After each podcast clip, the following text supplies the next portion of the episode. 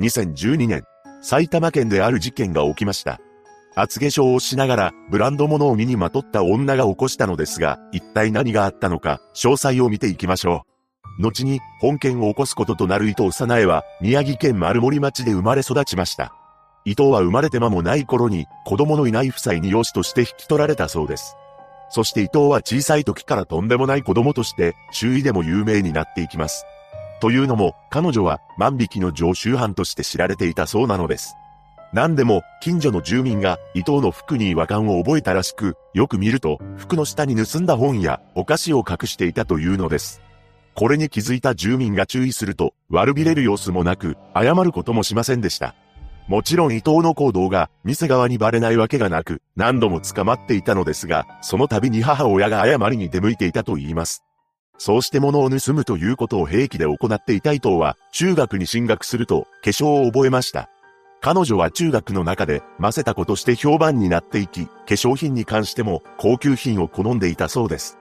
しかし、中学生にブランド物の化粧品を買えるお金などないため、それらの商品も万引きで手に入れていました。そして地元の高校に入学すると、美人な生徒として有名になっていきます。ただ、高校は中退したようです。その後は温泉施設などのクラブで働き始めました。伊藤はいつもブランド物のバッグを持ち歩いていたようで、私はこんな場所にいる人間じゃない、などと豪語していたそうです。さらに、愛想がよく人懐っこい振る舞いをしていましたが、化粧はかなり濃かったようで、いつも違う男性を自宅に連れ込んでいたと言います。そして彼女が二十歳の時に地元の男性と結婚することになりました。さらに二人の子宝にも恵まれ、ようやく落ち着くかと思われていたのです。しかし、伊藤は子供の世話をしなかったそうで、自分の母親に面倒を見させていたと言います。そうして、結局何が理由で別れることになったのかは不明ですが、突然姿を消し、結婚から6年後には離婚に至りました。そして伊藤は自ら産んだ子供を養父母に任せて、再び夜の世界で働き出したようです。その後、何人もの男性と交際をして、結婚と離婚を繰り返すことになります。2002年には3番目の夫となる男性と再婚しました。この男性は体格が良く元気な方だったのですが、2年後に突然他界してしまいます。亡くなった理由は病気だったらしく、事件化もされていないのですが、彼には3500万円という保険金がかけられていました。この受取人は妻である伊藤だったようで、再び実家に舞い戻っています。そこで伊藤は毎日のように通販でブランド物を買い漁り始めたのです。このことは近所でも知られるようになり、近隣住民の中で夫の保険金で買い物するなんて、と噂になっていました。その後伊藤はあるものに手を出すようになります。それは婚活サイトです。彼女はインターネット上で男性と出会い、複数の人物と交際をしています。そんな中、2006年に一人の男性と知り合いました。その方は S さんという方で埼玉県の電気設備業を営んでいる男性だったのです。彼は10年ほど前に妻を亡くして一人暮らしをしていました。そんな S さんに近づいた伊藤は彼と交際を始めることになったのですが、伊藤の目的は結婚ではなくお金だったのです。伊藤はブランド品で身を包み S さんに次のように囁きました。ずっと一緒にいたい。これは相手の男性に結婚を匂わせるために口にしただけであり、本心から思っているわけではありません。しかし、伊藤と S さんは25歳も年が離れていたためか、S さんはこの言葉に騙されてしまうのです。そして伊藤は S さんから金を貢がせました。貢がせると言っても、そのお金は借りるという名目だったようです。とはいえ、S さんから巻き上げたお金は生活費に充てたり貴金属に消えていきました。その一方で伊藤は別の男性とも親密になっていきます。S さんと知り合ってから3年後の2009年には仙台市に住んでいた会社員、菊池博光と交際を始めました。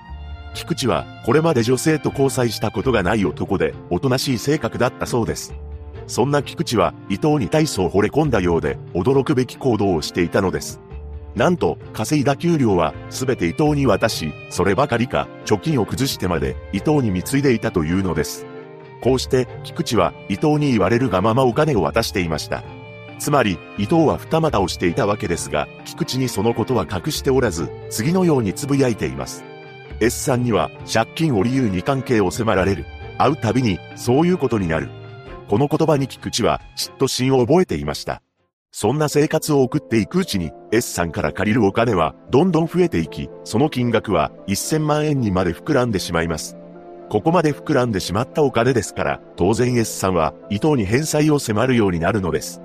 しかし、伊藤は散財を繰り返しており、返せるお金などどこにもありません。そしてついに、伊藤は S さんから解放されたいと思うようになり、とんでもないことを考えたのです。驚くべきことに、菊池と共謀して S さんを手にかけよう、などと計画するようになったというのです。この時伊藤は42歳、菊池は48歳だったのですが、ついに計画を実行する日がやってきました。2012年10月20日、この日、伊藤は S さんを誘い出し、宮城県蔵王町にある温泉宿に一泊しています。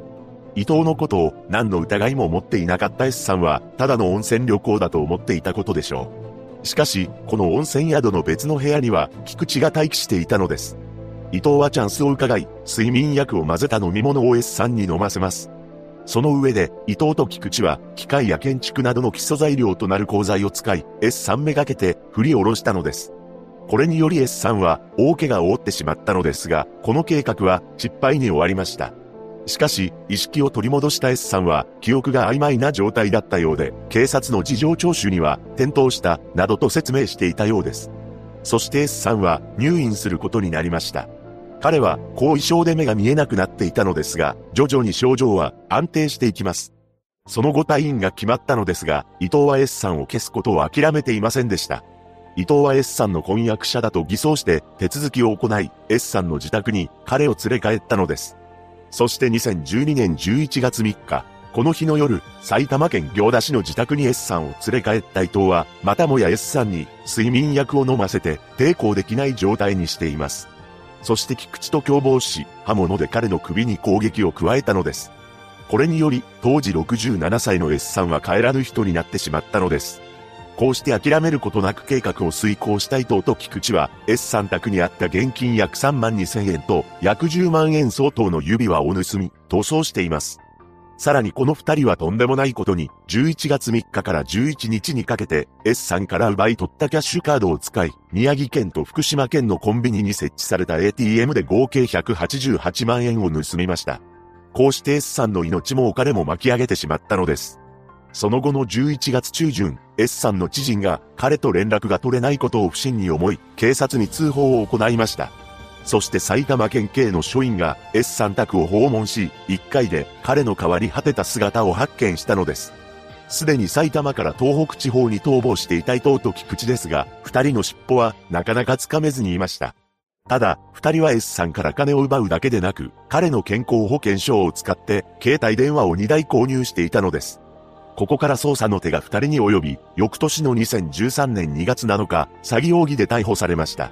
そして取り調べの中で S さんを手にかけたことについても認めたため、2月21日に再逮捕となったのです。その後の裁判で、共謀した菊池は、間違いありません、と起訴内容について、全面的に認めています。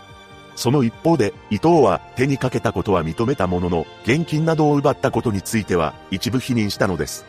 伊藤は、イケシャーシャーと、現金などは取っていない、手にかけるつもりはありませんでした、などと口にしています。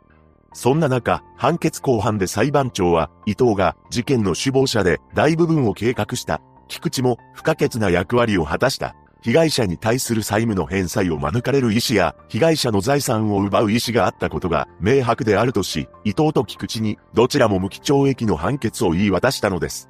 これに納得できない二人は控訴、上告するも、すべて棄却され、刑が確定しています。一人の女と、その女に惚れてしまった男が起こした本実験。その正体は、早くに妻を亡くした一人身の男性や、女性と付き合ったことがない男の心の隙間に入っていく悪女だったのです。S さんのご冥福をお祈りします。